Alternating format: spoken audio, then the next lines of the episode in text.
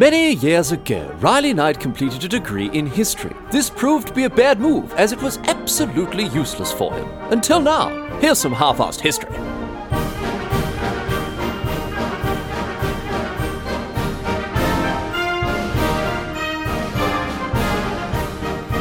What's going on, mate? Great to have you along for some more half-assed history. This week on the agenda, going to be having a chat about Galileo Galilei, the, the famous Italian scientist who was responsible for some absolutely groundbreaking and earth-shaking discoveries in the realms of uh, astronomy and physics in particular. This bloke is one of the most important scientists in history, right up there with Newton, Einstein, Hawking. I mean, Einstein and Hawking both very explicitly held him in incredibly high regard, described him as the, as the father of modern science. And over the next couple of weeks, we're going to discover exactly why that is. He was one of the early proponents of heliocentrism. He wasn't the bloke who came up with the idea, but he certainly was a staunch, well, I say staunch, he was a defender of it. I don't know how staunch he was. We'll, we'll talk about that next week. But he backed up his views on heliocentrism with hard evidence. And this was something that really set him apart from other scientists at the time, is that he had this very strict, rigorous, and evidence based approach to scientific inquiry. And, and, these days, you know, when there is any sort of scientific research going on, it is taken as a given that any legitimate and, and you know, credible scientist will use the scientific method as a, as a process for, for uncovering new learning. But back then, that wasn't the case. And Galileo was one of the blokes who put a lot of wind into the sails of the scientific method. And we'll talk about exactly what that looked like and how he did it and, how it impacted his legacy as a scientist throughout this episode. But he wasn't just uh, a scientist in the in the theoretical sense, coming up with theories and, and and you know writing papers and all of that sort of stuff. No, he was actually also a very skilled engineer and inventor. He built amazingly powerful, I mean, for the time at least, amazingly powerful refracting telescopes. And he used these telescopes to examine the night sky and made a number of very important discoveries as he did so. So he wasn't just sitting there pushing a I was going to say a pen around, but a quill around. It wasn't it wasn't you know it wasn't a quill pusher. He was out there in the trenches doing the hard yards, doing the research, doing the uh, doing the discovery, the experimentation, all that sort of stuff, and coming up with, as I say, groundbreaking discoveries in the realm of astronomy. And I mean, I have to say as well, I don't want to bag the bloke out too much here, but he also got a fair few things wrong, and they're pretty funny too. So we'll we'll chat about that as well. But look, overall, his discoveries were so far ahead of their time, so unheard of, so controversial that he actually got in trouble for them. I mean, in particular, his defense of heliocentrism got him to very, very hot water with the Catholic Church. We'll talk about that more next week. And this bloke paid a very steep price for his genius. He suffered through a great injustice purely for having a far-sighted gift when it came to scientific inquiry. But anyway, look, he did a lot of stuff. We'll get across all of it throughout his, his scientific career. You know, it wasn't just the discoveries that he made. It was the it wasn't just the, the theories he formulated. It was also how he got there. He was rational and focused. He was evidence-based when uh, when when investigating things and. This is why we often describe him as the father of modern science. There's a bloody good reason for this. This bloke left a massive legacy when it comes to humanity's scientific progress. His work has strongly influenced generations of scientists, from Newton to, as I say, Einstein, Hawking, even through to the scientists of today. And this week we'll talk, talk about his his early career, some of the discoveries that he made to begin with, and then next week we'll talk about the trouble that he got in and the wide-ranging consequences of the Galileo affair later on in his career. As I say, a lot to get across. Let's get to it. Jump into the first part of the story of Galileo Galilei. Here we go off down the track for part number one. We're going all the way back here. We're going all the way back to the 15th of February, 1564, to Pisa, uh, of the famous Leaning Tower in modern day Italy, although when Galileo was born, it was part of the Duchy of Florence. Now, Galileo was the eldest child of a musician named Vincenzo Galilei and his wife Giulia Ammannati. Uh, and the two of them, they'd go on have to have six kids together, although only four of them survived infancy. And uh, one of them, the eldest, of course, was young Galileo. And for the most of his life, in fact, this is a you know a point in history when surnames were largely optional. Um, and Galileo just went by his first name for, for much of his life. I mean, you know, like Madonna or Bjork, some geniuses just don't need a last name. He's just Galileo. Uh, anyway, young Galileo uh, initially was going to follow in his father's footsteps as a musician. He started learning the lute, but uh, his dad also nurtured and encouraged different a different side of Galileo's personality. He helped to instill a uh, a, real questioning and skeptical nature. Galileo was a very curious kid, asking questions, wanting to find out about things, and his dad encouraged this and also encouraged him to never just accept stuff at face value, to look into things, to seek the evidence, the rationale behind things.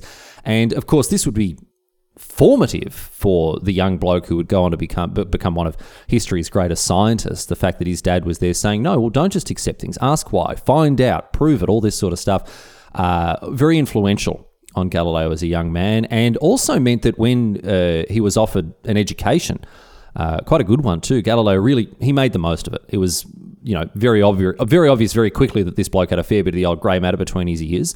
Uh, he was sharp, he was intelligent, and um, he he went to school and, and, and, took at it with both hands. Although the fact that he was a, a devout Catholic meant that uh, he very nearly ended up being part of the clergy instead. But his dad talked him out of it. He said, "No, no, no, get a trade." Find something, you know, actually useful to do.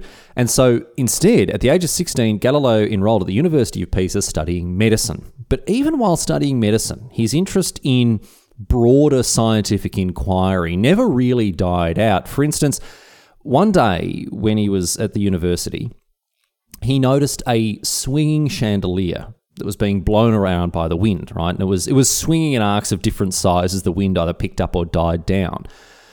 And Galileo found this fascinating. I mean, he would he would investigate phenomena that fascinated him at the drop of a hat. And and this is a this is a famous story about him when when seeing the chandelier swinging from side to side, he noticed that regardless of how big the swings were, how large the arc of the swing was, irrespective of the distance that the the chandelier traveled it always seemed to take it the same amount of time to swing from the, from side to side. Whether the swing was large or small, the swings always seemed to take the same amount of time. And he wanted to find out if this was true. He wanted to test whether this was actually the case. And so he went home. He set up two pendulums.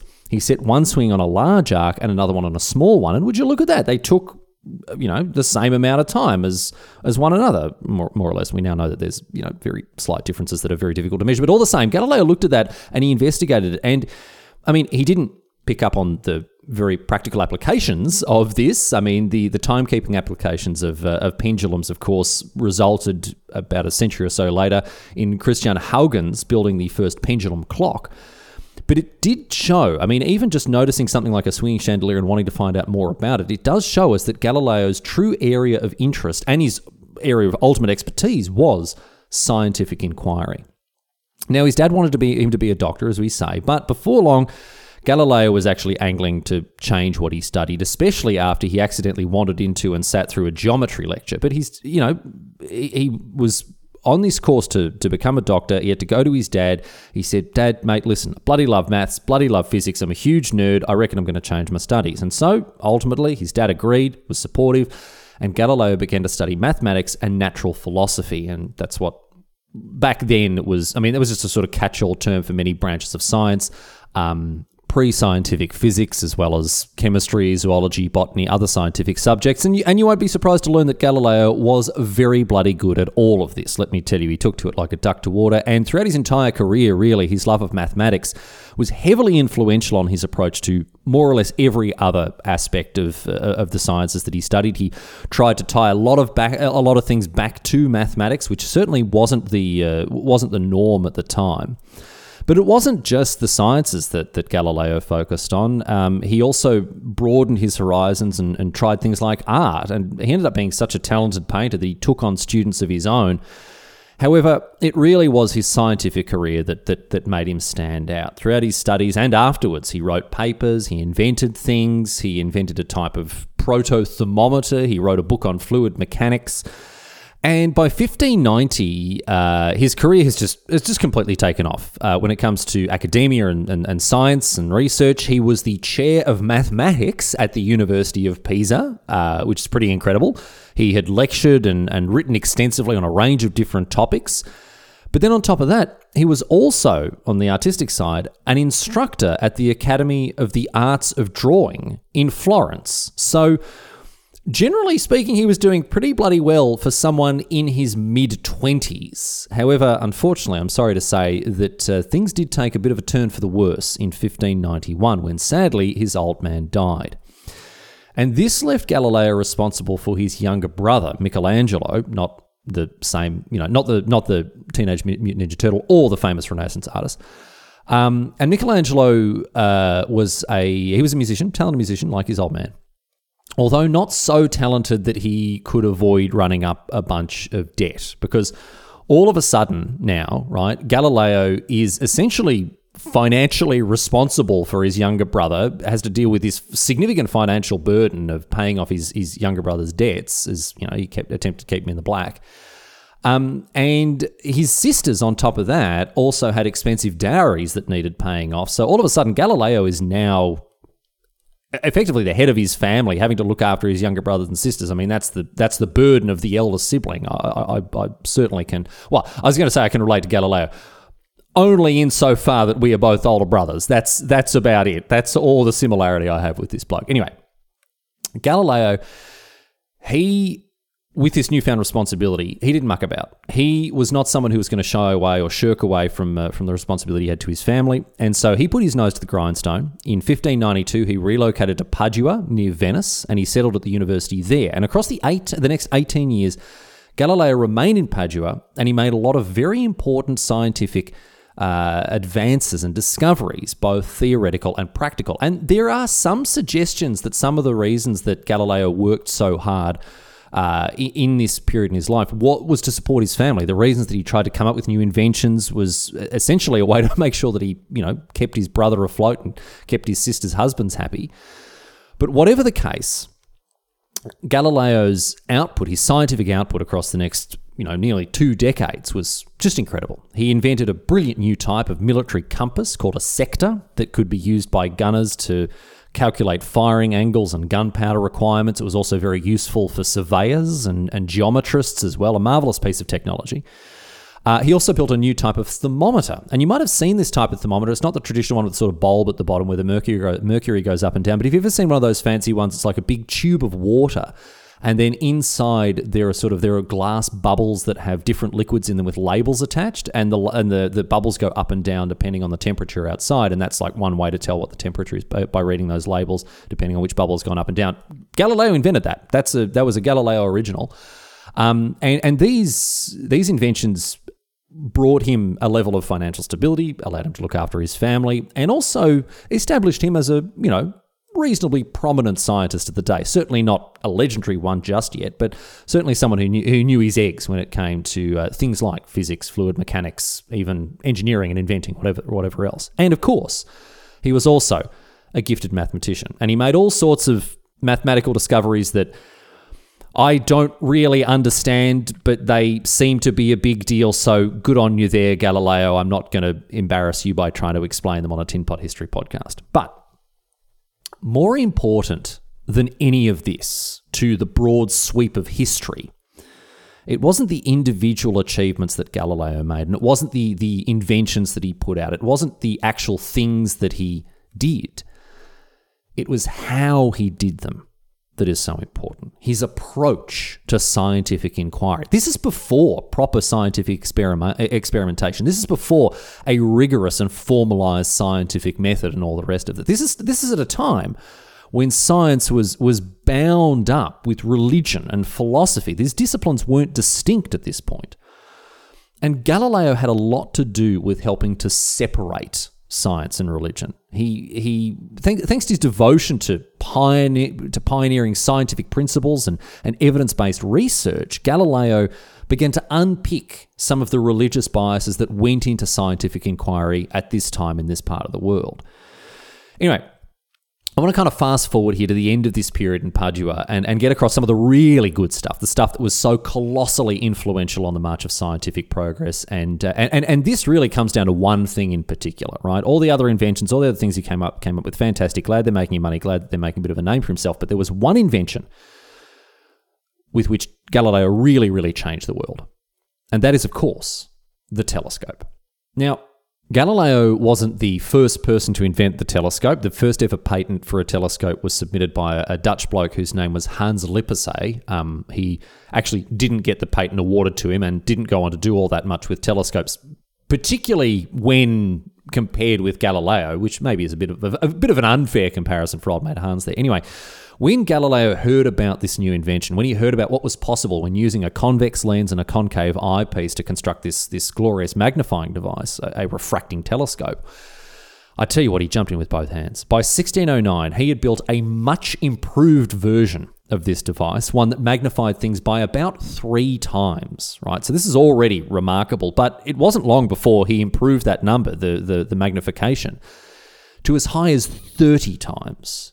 And, and this device enabled all sorts of new scientific understanding by opening up the heavens to close and minute examination. Now, Galileo's most popular telescopes, he went on to make tons of them, and, and they were enormously, enormously popular. Very successful piece of, uh, uh of engineering and invention for him. Uh, the most popular ones were the ones that magnified things by about eight or nine times. Um, and this became a very staple source of income for Galileo. Um, he, he sold them off to all sorts of people. Uh, rich people who were just interested in playing around with them, merchants who could go on and sell them in far off lands for even even greater sums, and also, most importantly, sailors. The classic, the classic naval spyglass is nothing more than a telescope, uh, you know, like the like the ones that Galileo built. So he made himself a fair bit of money from them. But that wasn't, of course, the most important thing that he did with them.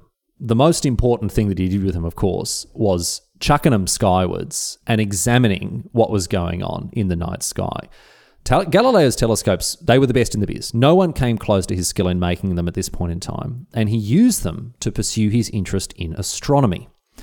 In late 1609, he examined the moon through a telescope. And, you know, he wasn't the first person to do this, certainly, but he was the first person to make a number of very detailed observations and discoveries about the moon's surface. And he enumerated these, he wrote these down, and enormously broadened our understanding of our lunar satellite. He recognized mountains and craters on the moon's surface. His telescopes were so effective, so powerful, that he even began to draw topographical maps of the moon based on his observations. And at this point in history, in this part of the world, many people believe the moon to be perfectly smooth and spherical, like a like a celestial bowling ball. So this was groundbreaking stuff, and Galileo was already here using his telescopes to completely change our understanding of the natural world. But this is just the beginning.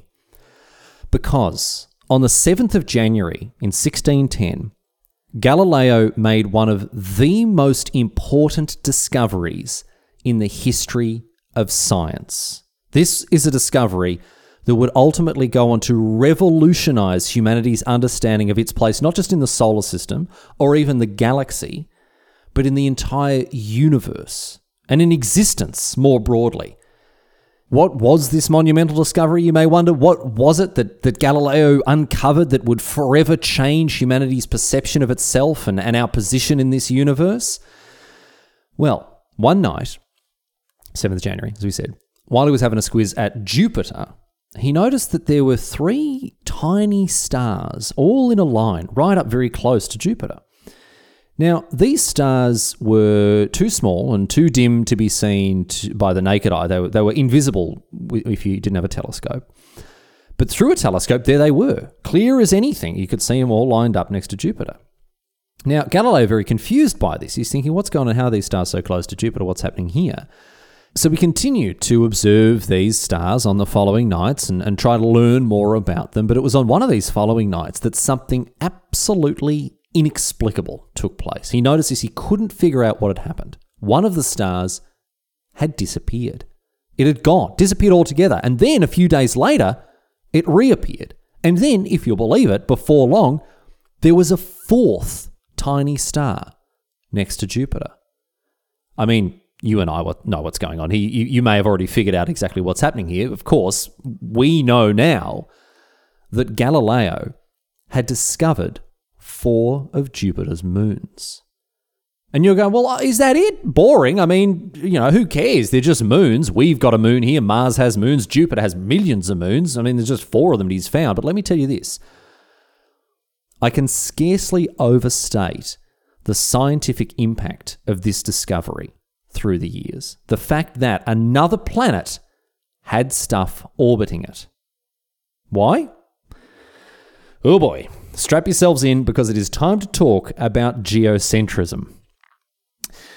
While humankind has never really widely believed that Earth is flat, right? We've more or less always known and accepted that it's round. For much of history, most believed that the sun orbited the Earth, as did, by extension, all the other planets. Now, this is called geocentrism. The, the, the Earth is at the center, not just of the solar system, or the Earth system, I guess, but the universe. This is, I mean, humans are nothing if not solipsistic, and a lot of humans for a long time did believe that the Earth was the center of the universe. Obviously, not true as we know these days, but back then, this was the accepted theory before Galileo came along and put so much evidence behind heliocentrism instead. Although, again, he wasn't the first. Uh, people like Nicholas Copernicus had begun to challenge geocentrism and began to put up new models of, helios, of, a, of a heliocentric uh, solar system.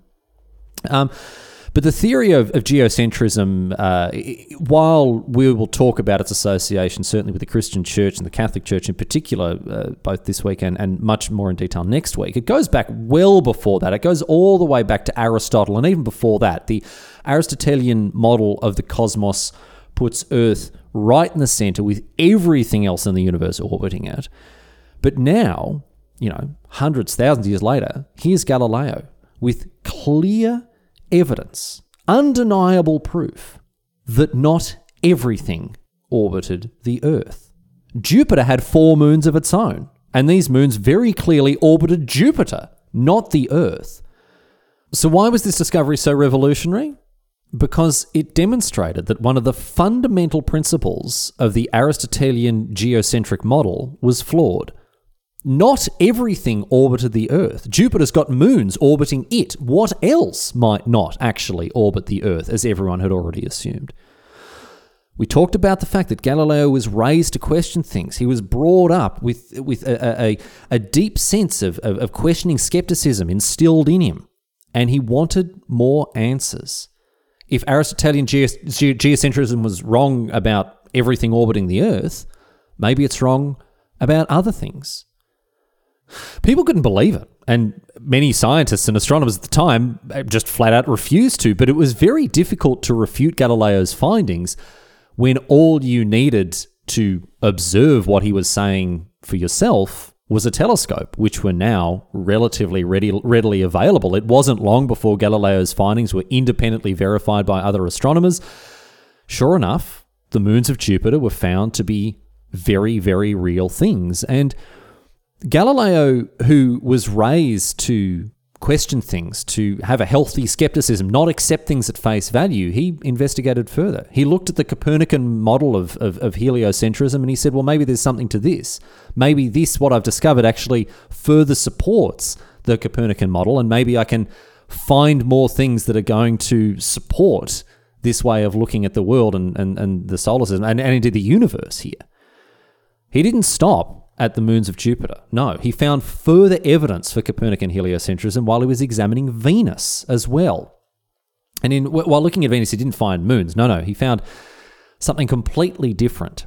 He found that Venus, like the moon, has a full set of phases. Now, this wasn't something that was obvious unless you had access to a telescope, but after examining Venus through a telescope, he was able to verify the fact that Venus does have a full set of phases, just like the moon, like the moon does. You know, full, gibbous, half, crescent. These are the different phases. New as well. These are different phases of the moon.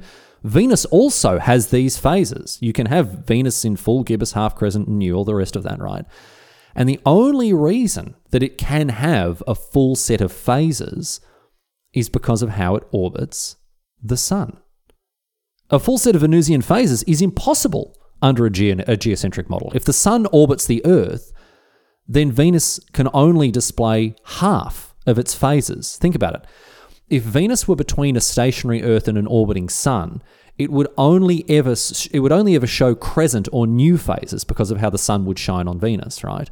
Whereas if Venus were orbiting beyond an orbiting Sun, it would only ever display gibbous or full phases because how we would see Venus with the Sun uh, in relation to it. The only way it can show a full set of phases is if Venus is sometimes between the Earth and the Sun and sometimes further away from the Earth than the Sun, which is only possible if the Earth orbits the Sun and not the other way around. Massive, absolutely massive, unbelievably massive. This is like someone coming out today and saying, oh, hey, we've discovered that the Sun is flat, or that Mars is a square, or we've been back to the moon and it turns out it actually is made of cheese after all. Galileo had found what really amounted to irrefutable proof that the Earth orbits the Sun, but people, of course, still found ways to refute it. One of the most amusing conclusions that astro- some astronomers came to uh, in the wake of, uh, of Galileo's discoveries here was a, a hybrid system between the two, one that was called geoheliocentrism. And under the, geo- uh, the, under the geoheliocentric model, uh, it holds that the while of course, as we all know, the sun orbits the Earth. I mean, we take that's that's not changing. We're, we're, we're taking taking that as a given. While the sun orbits the Earth, other planetary bodies such as Venus orbit the sun. So, kind of like how you know today we know that the Earth goes around the sun, but the moon goes around the Earth. People back then were suggesting that the sun goes around the Earth but then Venus goes around the sun like a little moon of its own there. So obviously completely incorrect, but people stuck to it. People were so stubborn in abandoning geocentrism, right? That they took to this geoheliocentric model, right? They had to admit that uh, things uh, can orbit other non Earth objects like Jupiter's newly discovered moons. And this new model, it handily explained both the Jovian moons as well as the Venusian phases, while also still keeping Earth as the center of the universe. As a result of Galileo's incredible discoveries and in, in attempting to reconcile them with, uh, with geocentrism, most astronomers actually switched over to this geoheliocentric model. I mean, astronomers as famous as Tycho Brahe, episode 80, get across it. These people all signed up to this uh, this new compromise model, I guess. And I mean, you might be wondering, why were people so stubborn in abandoning geocentrism? I mean, more than a few reasons, but the most important one we're going to discuss in full next week because in a couple of years it's going to land Galileo in a lot of trouble with the Catholic Church. Anyway, for now, let's talk about some of the other incredible discoveries and advancements that Galileo made in the world of science with his pioneering research, newly enabled by his magnificent telescopes, as he turned them to examine other planets, such as Saturn. Now, I know, and you know, what Saturn looked like these days. We've got photographs of the planet to help us understand exactly what it looks like. We've got a very clear picture Big, pale yellow, rings around it, very nice to look at. Well, when Galileo first cops an eyeful of Saturn through a telescope, he can't believe it. What's going on here? It's got these sort of bright blob things on either side of it, way too big to be moons. What are these things? Oh my goodness, we've got ourselves a triple planet system here. I mean, you can't be right about everything, right? Because of the angle that Saturn was sitting at uh, when Galileo first observed it, the two rings, or the, the, the rings going around it, when the, the, you know the, the the wider side of the rings on either side of Saturn looked like other planets, and so Galileo did get that one wrong, and he was even more confused when he looked at Saturn another time, and it had moved, so the angle of observation was different, and it actually put the rings perpendicular to his line of sight, which made them look like they'd disappeared. So you know, he looked at Saturn, thought it was a triple planet system, and then looked at it again another night, and was like, well, where are these planets? What's going on? I don't understand this at all. I mean, you know, we're not here to knock the bloke. Who would have thought that there were, you know, great big bloody rings going around a planet? Who would have even been able to conceptualize that sort of thing at this point in history? It's not like there were illustrated charts of the solar system in his in his classroom for him to examine uh, when he was a kid. Anyway, while we're talking about planets, uh, in 1612 Galileo also observed Neptune, but he didn't realize that it was a planet. His telescopes weren't so powerful as, as that they could recognize Neptune as being a planet. He just thought it was a dim star. And Neptune, as a result, wouldn't be properly identified as a planet for more than 200 years, which leads to a very interesting um, disclaimer, I guess, uh, that is always given when we talk about uh, a bloke called Johann Gottfried Galle. Now, Galle was a 19th century astronomer who is largely credited with being the first person to properly observe Neptune. But the way that it's often put, which I find very amusing, is that Galle was the first person to observe Neptune and know what he was looking at. Because, of course, he wasn't the first person to look at Neptune, but he was the first person to look at it and recognize that it was indeed a planet. And interestingly, the only reason he was able to do that is because of a number of other ma- mathematicians Urbain Le Verrier, uh, John Couch Adams. These were people who, using celestial mechanical maths, predicted the fact that there would be a planet out there. Galle pointed his telescope at it, and the rest is history. Anyway, back in the days of Galileo, he looked at Neptune, discounted that. It's just a dim star, not interested in that. And look, you can't get them all right, can you? And there's, I mean, there's one more thing I do want to talk about. While we're, while we're talking about some of the, the less spectacular results he had as a scientist, um, I want to talk about how he attempted to use the daily tides as evidence for heliocentrism. Galileo very bravely, but also very incorrectly, theorized that Earth's tides were caused by the Earth speeding up and slowing down slightly as it span on its orbit around the Sun, and that this caused water to slosh about in the seas and, op- uh, and oceans. And he used the, the long and skinny Adriatic Sea uh, to, to the east of Italy as, uh, as evidence of this, as the Adriatic has quite significant tides at either end, but not really in the middle. Sort of the water sloshes around at each end like kind of like a bathtub. Now, a good guess, I suppose, but again, a completely incorrect one because, as as we know, the tides are of course caused by the moon, and people knew this back then too. They'd known it for thousands of years, even by Galileo's time. So he was attempting to upset the wrong apple cart with this particular revolutionary theory, while, you know, again, we got to credit the bloke for looking at things, not accepting them at face value, trying to find alternative explanations. Yeah, kind of um, missed the mark on this one a little bit, Galileo, old mate. He stuck with his theory, however. He considered it inarguable proof of heliocentrism. Um, but if that were actually the case, uh, it's been modelled and investigated. And if Galileo were right about the sun causing uh, the tides on Earth, there would only be one high tide a day, not two. So, yeah, oops. Can't win them all. But look, as I say, we're not here to have a crack at Galileo. Absolute genius he was. Can't expect him to nail absolutely everything. Not trying to give him a hard time. And look, you know, besides the stuff we've just talked about, he was still using his telescopes to make other incredibly important discoveries. He examined not just the planets and, and, and the, the stars, but the, the Milky Way, which at the time wasn't considered to be made of stars. Astronomers at the time thought it was made up of nebulae. Galileo was able to spot using his telescopes that the Milky Way, which, you know, if you live far enough away from a city, you can go out at night, you know, look up to the sky and you'll see this magnificent uh, carpet of, uh, of brightly glowing, what we know today to be stars, uh, spanned across the sky. But it wasn't until he examined it with a telescope that he was able to spot that the Milky Way was made up of countless tiny stars, all packed closely together. I mean, I say tiny. Obviously, today we know that stars are massive, absolutely enormous. Even the small ones are incomprehensibly big to us, but that wasn't established back then. There were wildly incorrect guesses made as to how big stars actually were, including by Galileo himself, who just like everyone else, couldn't conceive of just how colossal these things are.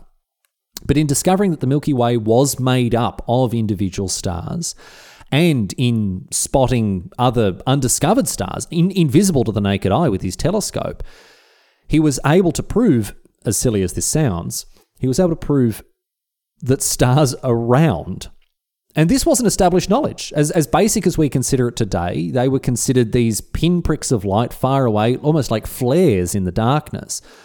But Galileo was able to establish firmly that stars are indeed round. And so, this is just one of the many pieces of fundamental scientific knowledge that Galileo laid down and backed up with evidence, again, using his famous telescope. One final thing before we wrap up this week's episode, I want to talk about Galileo's impact on the scientific method. This is something we talked about a little bit already about his general approach to scientific investigation, observation, and experimentation. And I've already mentioned that Galileo's work was an important part of separating science from many other areas like religion and philosophy. And much of that is due to one essay, one particular essay that he published in 1623 called Il Saggiatore, or The Assayer. Now, the Essay was written, interestingly enough, as a response to a bloke whose name was Orazio Grassi, as he and Galileo argued back and forth about comets. Now, they were both wrong, for what it's worth, but the Assayer ended up becoming something of a scientific manifesto for Galileo, because in it, he lays out his approach to scientific inquiry, which is famously summarized by him saying that mathematics is the language of science.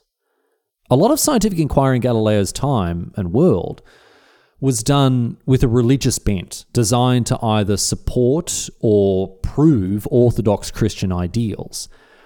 And Galileo rebuked this approach. He asserted that science should be ordered, it should be rigorous, it should be independent, it should be driven by observation and experimentation, it should be free from preconceived notions or assertions made without evidence.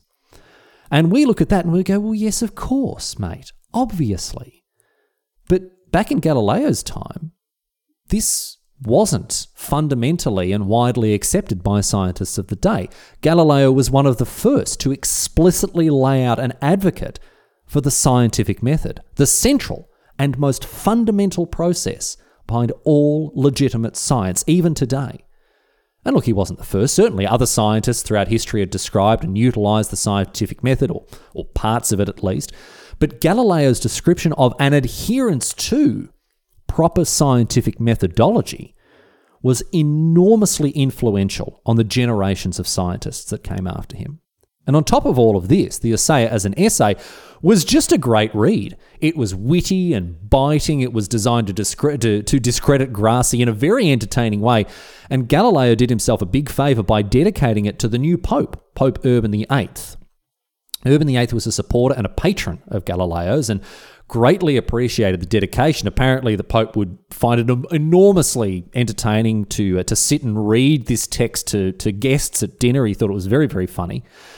And Urban VIII will be a very important character in next week's episode. So keep him in mind as a supporter, as a patron of Galileo uh, at this time when he was writing the Assayer. Uh, it is very interesting what happened between these two. But the Assayer wasn't all upside for Galileo, unfortunately, as it not only put Grassi offside, of course, but a lot of his friends in the Catholic Church. And as we head towards next week's episode to talk about the Galileo affair, he is hurtling towards a lot of trouble with the church, with the Roman Inquisition, and ultimately with his good mate, Pope Urban VIII. But that, I'm afraid, is a story for next week. Galileo paid a heavy price for his genius, for the incredible scientific advancements he made. The world wasn't yet ready for the discoveries that he unleashed upon it, and he got into a fair bit of trouble as a result of his work. And we're going to talk about all of that and more when we get across the, fam- well, I was going to say famous, perhaps I should say infamous Galileo affair. We'll discuss its effects not just on poor old Galileo, but of course on the continued march of scientific progress itself. So be sure to tune in next week when we finish up the story of Galileo Galilei.